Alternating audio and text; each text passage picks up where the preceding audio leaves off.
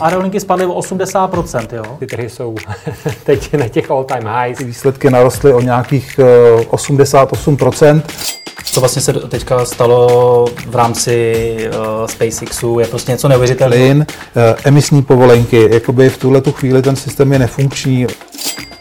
Peníze nikdy nespí, ani ty vaše. Dobrý den, vážení posluchači. Vítáme vás u dalšího podcastu investičního webu. V něm nabídneme to nejlepší z našich videí a také původní komentáře a analýzy domácích i zahraničních tržních expertů. Ekonomika, tradiční trhy a alternativy na jednom místě. Dobrý poslech přeje Petr Novotný. Závisí od toho, že kto si vyberá, prvá vec. Uh, vo všeobecnosti, pokiaľ sa bavíme o nejakej general public ako bežných ľuďoch a nie nejakých retailových fondoch, inštitúciách a tak ďalej, tak uh, asi by som sa vrátil k tej klasickej Satoshiho idei P2P, ako to je proste základ krypta. To znamená nájsť si niekoho a skúsiť byť ako sám sebe bankou, sám sebe kryptom, čiže si od niekoho to krypto kúpiť. Toto relatívne dobre funguje v podstate vo všetkých krajinách na svete aj u nás. Stačí sa troška dostať do tej komunity a komunita je veľmi príjemná, ako tí ľudia radi naučia tých nováčikov, že čo a ako. Takže viac menej bez problémov. Jak si mám představit tu komunitu, kde se eh, tito lidé mohou setkat, jestli to jsou nějaké skupiny na Telegramu nebo v podstate už dneska kdekoľvek, dokonca aj fyzicky, ako to je taký základ. Máme tu paralelný polis, existuje kopec stretávok, všelijakých kryptopivo a neviem, čo to už je pravidelne. A všetky sociálne médiá, ako akékoľvek, Facebook, LinkedIn, eh, Discord, Telegram, čokoľvek. V podstate všade sa dá nájsť krypto, všade sa dajú nájsť lokálne skupiny. A máme to trocha fajn, že určitým spôsobom Praha je takým troška srdcom kryptosveta, takže dá sa tu nájsť fakt veľa dobrých ľudí, zaujímavých ľudí, vzdelaných, proste bez problémov. P2P určite bez problémov. Takže jinými slovy, ty si domluvíš vlastně tu protistranu sám, navážeš s ní kontakt, domluvíš a teď je otázka vlastně, za jakou cenu eh, se vlastně jako traduje třeba Bitcoin, jako eh, kouknou se ty dva dotyční na burzu a řeknou si, my to uděláme za tuhle tu cenu, eh, když je to ta transakce v korunách, tak prostě ještě musí vyřešit jako směný kurz. Tak to je? Obvykle áno. Úplne ideálny stav je, keď v podstate, tak, tak jak to bolo myslené ako P2P, že niekto chce predať a niekto chce kúpiť a sa stretne dopyt s ponukou a v podstate si tie veci vymenia ako keby barter taký starodávny. Takže niekto chce predať kryptomeny, ty chceš kúpiť kryptomeny, tak sa stretnete a asi ich kúpite. Ako. Závisí od toho, že uh, ako pokiaľ je väčší dopyt ako ponuka, tak samozrejme sa občas stane, že niekto chce za to nejaké fíčko drobné, ale bavíme sa o 1-2% väčšinou od kurzu. Tá cena sa dohaduje v podstate dvoma spôsobmi. Buď sa dohaduje v momente dohodnutia obchodu, alebo v momente výmeny. Takže ako sa dohodnete, tak to funguje.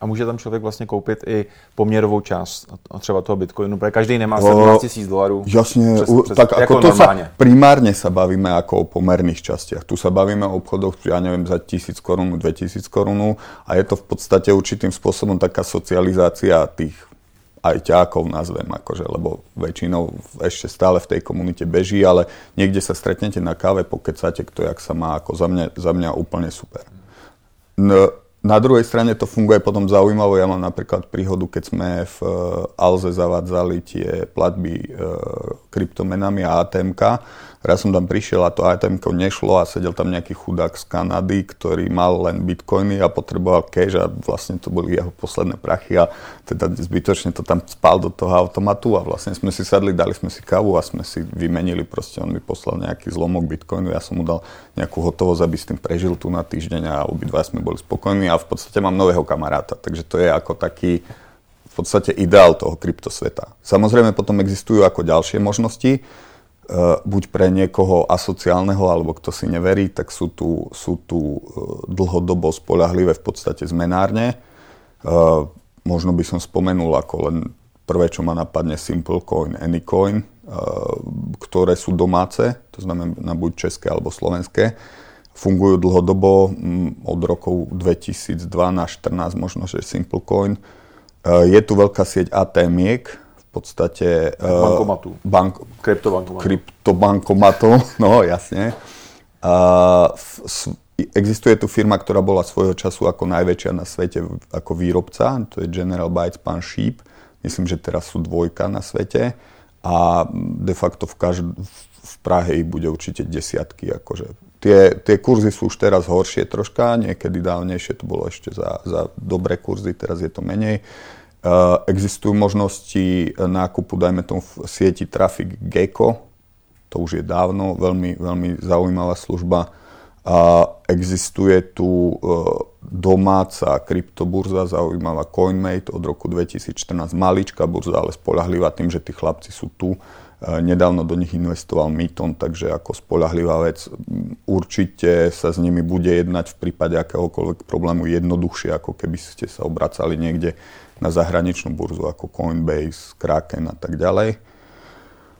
No a to je v podstate tých možností je pomaly nepreberne, takže No dobře, a kdyby člověk teda chtěl zkusit ještě nějakou, jak ty jsi zmiňoval, eh, tu kryptoburzu, která tady ještě stále zůstala, eh, jsou některé burzy dokonce obchodována i eh, na veřejných trzích, tak podle čeho tam vlastně vybrat toho, tu, tu, tu správnou, jako jaký parametr bys tam dával, možná i nějaký technický, protože my se asi k tomu dostaneme, že nakonec by asi například, nebo nejen, nejen, nejen to, bitcoiny měly zůstat u tebe na nějaké hardwareové peněžence, podle čeho vlastně vybírat uh, tu burzu, kryptoburzu ešte? Vo všeobecnosti tie kryptoburzy, ako my kryptiaci delíme na tzv. CEXy a DEXy, ako centralizované kryptoburzy a decentralizované kryptoburzy.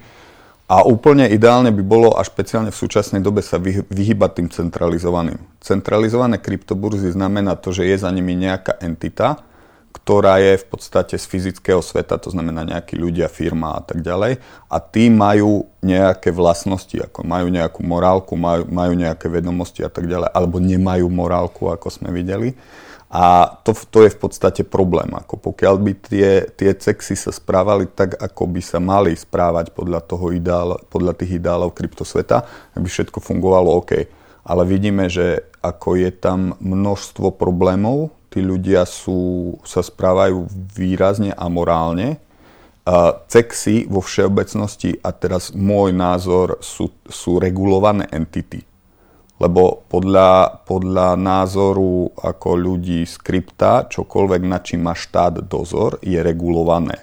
Z nášho pohľadu sú všetky cexy regulované, lebo musíte mať firmu, dohliada na vás od e, daňového úradu cez policiu až neviem kto všetko a niektoré sú dokonca výrazne regulované. Pokiaľ ste v USA, pokiaľ spadáte pod SEC alebo urobíte IPO ako Coinbase, tak ste výrazne regulovaná entita. To znamená, za mňa, keď sa niekedy bavíme ako s ľuďmi z druhej strany, by som povedal, s ekonomickými novinármi, s bankami a tak ďalej, oni zase tvrdia, že sú to neregulované entity.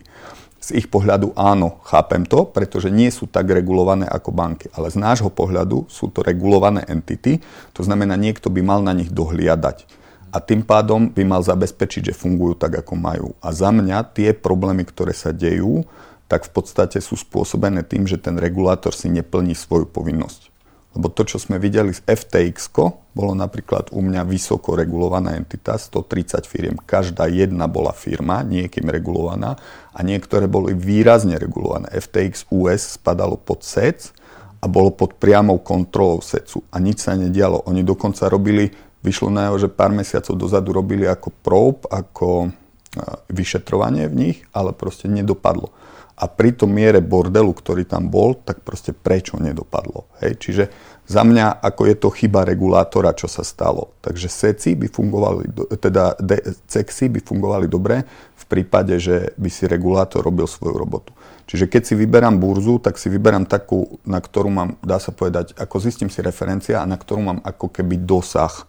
To znamená, keď niekde f- f- burza je zaregistrovaná, ja neviem, v USA, tam nemáte šancu sa niečo dovolať reálne, ako český občan, slovenský občan, whatever. Keď je registrované niekde na Seychelloch, Bahamách, to už vôbec nie. Hej. Keď je určitým spôsobom e, registrovaná ako keby nikde, vid Binance, tak ako tiež neviem si úplne predstaviť, že by ste mali reálne dosah niekto, váš právnik, e, policia, ktokoľvek exekútor na nejaký Binance, proste keď tam prídete o prachy. Takže ideálne si zvoliť niekoho, kto, koho poznáte, funguje dlho a spraviť ten obchod rýchlo. Takže ako pokiaľ nie som ako day trader alebo nepotrebujem uh, tradovať futures v krypte, tak pošlem tam prachy, zmením a vrátim naspäť. A to je v podstate princíp zmenárne.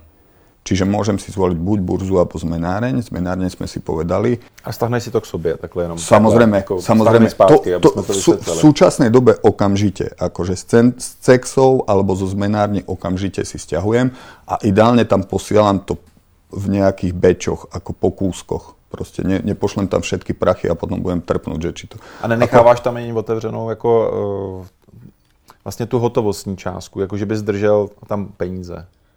Nie, v, v dnešnej dobe by som jednozra, jednoznačne doporučil, ako pokiaľ chcem čakať na inú cenu, tak si tie peniaze držím u seba a pošlem to v momente, keď chcem meniť. Určite na CEX takto. Alebo potom použiť tie iné spôsoby, ako čo sme si vraveli P2P ideálne. Nedržal by som dneska na burze prachy. Ty si zmínil burzu Coinbase, ta je vlastně listovaná v Americe eh, na New Yorkské burze, nebo na Nasdaqu, vlastně v těch eh, možná obou. Tak uh, Tohle to není záruka, že uh, tam se nedos, nemůže stát to, co se stalo teď v poslední době na několika burzách, které vlastně, jak si říkal, že tam je vlastně ten morální hazard, co oni vlastně udělali a vlastně ani neoddělovali klientské a vlastní peníze a používali klientské peníze, nevím na co, to se ještě všechno vyšetří nejspíš. Alebo ani. A nebo třeba ne, protože tam samozřejmě víme, že i, i politický zájem, kdo ví, jak to uh, nakonec celé do, dopadne. Tak tahle ta burza ti přijde bezpečnější? Uh, nie, za mňa nie. Ako vidíme, akú robotu si urobil, respektíve neurobil ten regulátor v prípade FTX US, ja, by, ja osobne by som im nedôveroval. Takže tu na tu skupinu burz, o které jsem mluvil, radši ne. A teď se teda na těch burzách, které jsou podle tebe průhlednější. CEX radšej nie a, decentralizované. a pokiaľ sa dá, tak decentralizované. Problémom v podstate decentralizovaných DeFi burz je to, že ta, oni väčšinou nevedia spraviť on-ramp, to znamená nevedia spraviť ten prechod z fiatu do krypta. V prípade, že už chceš meniť krypto za krypto, tak je to veľmi easy, alebo stablecoiny za krypto, ale v prípade nástupu z fiatu, tak na De- DeFi je to dosť problém, pretože tie, tie dve protokoly ako blockchain a SWIFT sú nekompatibilné, nebežia medzi sebou. To znamená, že ideálne je nejak sa onrampovať do krypta a už tam určitým spôsobom ostať. Bez ohledu teda na jaké burze to krypto nakoupíš, tak ty doporučuješ to stahnout na tu peněženku. Co to je? Možná znova i vysvětlit, protože hodně lidí o tom slyšelo, my to tady i vysvětlujeme na investičním webu, ale opakování matka moudrosti, jak to, jak to udělat a jak to do, přes co to udělat, jako třeba jaký nástroj, jakou peněženku ty máš rád. Tých peňaženiek v podstate poznáme pomerne veľa druhov, ako teraz bez, bez teda dôrazu na nejakú kompletnosť, tak by som to rozdelil povedzme na najznamejšie ako softwarové, hardwarové a potom nejaké papierové peňaženky, dajme tomu paper wallets. A začnem možno tými najmenej bezpečnými, to sú softwarové peňaženky. Pokiaľ človek drží nejakú minimálnu časť krypto alebo na bežné použitie, tak za mňa ako v pohode použiteľné. Treba si pozrieť e, nejaké recenzie v komunite alebo review z tých peňaženiek. Niektoré obsahujú chyby, takže vyhnúť sa takým tým všelijakým exotickým peňaženkám a použiť v podstate taký ten mainstream, ako existujú peňaženky, ktoré... Napríklad? Odporučil by som peňaženku napríklad Coinomi, zatiaľ vyzerá dobre, možno ma niekto opraví, ale ako na nejaké drobné OK. A možno by som odporúčal vyhnúť sa peňaženke Jax. Mala nejaké problémy, ako už aj historicky, aj, aj v poslednom čase. Také celkom zaujímavé ako z programátorského hľadiska, ale človek ako nechce riešiť problémy bežný. Co ty hardwareové peňaženky? Hardwareové peňaženky pre uchovávanie v podstate aj väčšieho objemu pre bežných ľudí, ako teraz väčšieho objemu pre bežných ľudí. Nebavíme sa o nejakých inštitucionálnych riešeniach. E, za mňa veľmi dobré. A tam opätovne by som odporúčal rozlišovať v podstate, keď sa do toho ľudia dostanú dlhšie, tak pochopia, že prečo. Vyradil by som akékoľvek exotické peňaženky, čínske, neznámeho pôvodu a tak ďalej a ostanú nám v princípe dve, dve peňaženky historicky ako zaujímavé, ktoré bez nejakého ďalšieho možné považovať za bezpečné a to sú Trezor a Ledger. Uh, za mňa obľúbenosť plus minus rovnaká. Chlapci z Trezoru boli skôr, ako tu na Marek Palatinus, veľmi dobrý produkt, vynikajúci. Troška možno kritiky, ako tak, jak všetko, čo vznikne u nás, tak trošička možno zaspalý, marketing je pozadu. Ako produktovo, my zvykneme byť produktovo výborní a marketingovo horší, takže kopec riešení nás prebehne, ktoré, ktoré sú horšie. Uh, Ledgeru osobne sa troška možno vyhýbam, pred pár mesiacmi som sa rozprával so CTO Ledgeru a trošičku som ho podpichol ako ohľadom open source kódu. A oni stále nemajú ako open source to riešenie. A teraz bavíme sa po softverovej stránke, po hardverovej to nemá ani Trezor. A jeho odpoveď bola, že 95% kódu je už open source. Tak 95% kódu open source to je ako keď niekto povie, keď baba povie, že som trošku tehotná. Ako buď som tehotná, alebo nie som tehotná. Čiže buď som open source, alebo nie som open source. Takže tohto by som sa bál. Z minulosti majú možno troška vrúbok v tom, že im unikli dáta o zákazníkoch, čo za mňa je ako pomerne vážny fail. Tam by som očakával ako ZK riešenie zero knowledge, e, pri, špeciálne pri takýchto. To znamená, ten dodávateľ takéhoto zariadenia by nemal mať, nemal držať tú adresu zákazníka vôbec. Uh, ale úplne na rovinu neviem, ako to má riešený Trezor, takže možno, možno nám Marek napíše niekde to komentov, že máme to, nemáme to, ale, ale tak zatiaľ vyzerá, že od nich nič neuniklo. A viem, že sa snažia, respektíve sledujem, že sa snažia robiť open source aj hardware, to je ten, ten ich chip Tropic, myslím sa to volá, už hádam by to malo byť niekde pred dokončením, čo za mňa bude vynikajúca vec. Uh, ale obidve riešenia ako považujem za bezpečné do, do, do určitej miery, ale teraz sa asi nebavíme o ľuďoch, čo presúvajú miliardy niekde, takže úplne v pohode tieto dve peňaženky. A ešte raz, určite by som sa vyhol tým exotickým riešeniam všelijakým, ako bez ohľadu na cenu. V minulosti boli problémy a myslím si, že ešte budú problémy. Vidím pomerne hlboko do oblasti bezpečnosti a sú tam veci, ktoré nie sú v poriadku. Je to asi na dlhší rozhovor, ale ako nie sú tam v poriadku veci. A když by si si chtěl udělat uh, tu expozici prostě mimo ty kryptoburzy, mimo směnárny a co vlastně, čemu ty samozřejmě víc věříš, o tom uh, není žádná, ale přece jen jsou tady finanční instrumenty. Jak si udělat tu expozici? Dneska už se obchodují na burzách. Jaký je tvůj pohled na to koupit si Bitcoin přes ETF, jsou tady i kryptofondy, jsou tady futures, v zásadě na velmi regulovaných jako platformách, jako burzách. Jedným slovom negatívny troška, uh, ale zase závisí od toho, čo chceme. Ako pokiaľ, pokiaľ chceme zašpekulovať si nad, nad nejakými kryptoaktívami, tak ako za mňa v pohode. Ako ne, nemám s tým problém pokiaľ chceme, máme primárny dôvod využiť nejaký časový test trojročný a takéto veci, tak za mňa ako OK zasa. Uh, za podmienky, že vždycky berieme do úvahy to, že v podstate to krypto nikdy nevlastníme, čo je úplne proti jeho tej základnej myšlienke. A uh, tak ako sme sa v podstate rozprávali, tak uh, tie etf nepovažujem za úplne dobrý nástroj, špeciálne povedzme v USA pre zaujímavosť dva druhy ETF futures a spotové a futures sú de facto nekryté, spotové sú kryté tým podkladovým aktívom a e, regulátor povoluje len futures, nekryté. Takže je otázka, že prečo to robí. Ako človek by povedal, že mal by skôr povoliť e, kryté. E, určitým spôsobom futures ETF deformujú trh. To je to isté ako trh s drahými kovmi, kde sa obchodujú papierové deriváty, ktoré v podstate pokiaľ by niekto si vyžiadal fyzickú delivery, tak nikdy nemôžu byť delivernuté, lebo ich je x násobne viac a to isté sa deje v podstate aj v e, kryptomenách. Takže pokiaľ obchodujeme futures ETF, tak nafúkujeme trh a manipulujeme ho. A to Jenom ako... nafúkujeme, nebo i vyfúkujeme?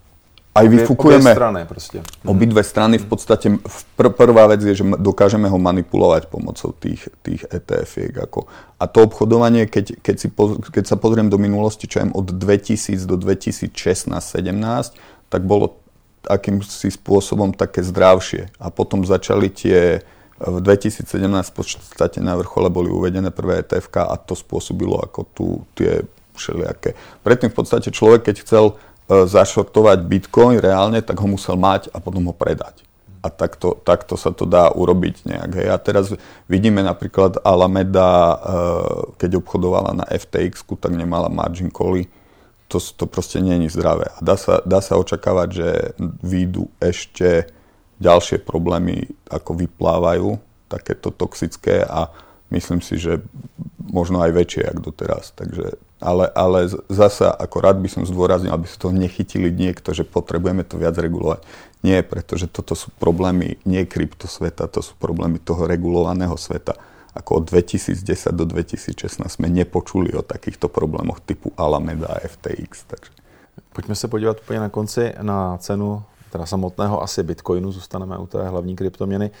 Jak se na ní teď díváš? Po tom všem, co jsme viděli, tak eh, člověk, a já často říkám a dávám hostům otázku, není už to zaprajzováno v cenách? Všechny ty prostě skandály, prostě protože ten, eh, ten kryptosvět eh, v letošním roce toho měl docela hodně, ještě možná něco uvidíme.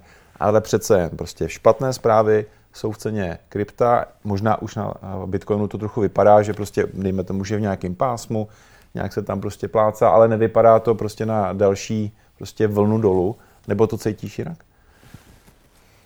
Osobne sa cítim možno troška ináč, ako ja si myslím, že tá vlna dole ešte príde. Nepredpokladám, že sme úplne na spodku. Samozrejme je to len čisto môj názor. E, úplné dno v tomto cykle by som možno videl medzi 8 až 12 tisíc dolármi, ako, čiže ešte pomerne výrazný pokles.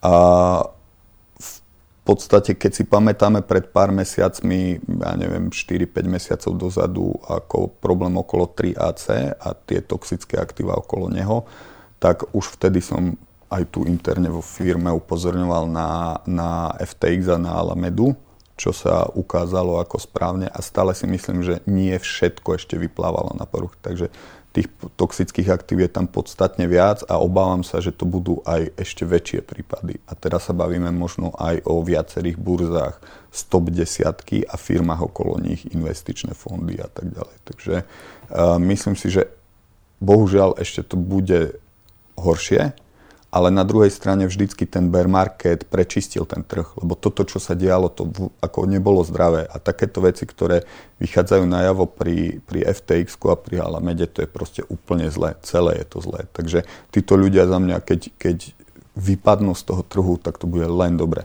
ešte celkom sa divím, že ich nepozatvárali a myslím si, že by mali. Ako to, to, fakt na to pozeráme ako komunita, že prečo si SBF behá ako po svete a prečo proste niekde nesedí. To Zeptej je... sa Bidena, no. ktorému, poslal, ktorému poslal 35 miliónů v rámci volební kampaně. Tak. E, třeba, jo, nevím. To je 35 milionů dôvodov, tak to, okay, okay, fair enough. Možná, mož, možná ještě víc. Eh, každý medvědí trh ale nakonec skončí a kdy přijde podle tebe ten bíčí? Možná dočkáme se už příští rok?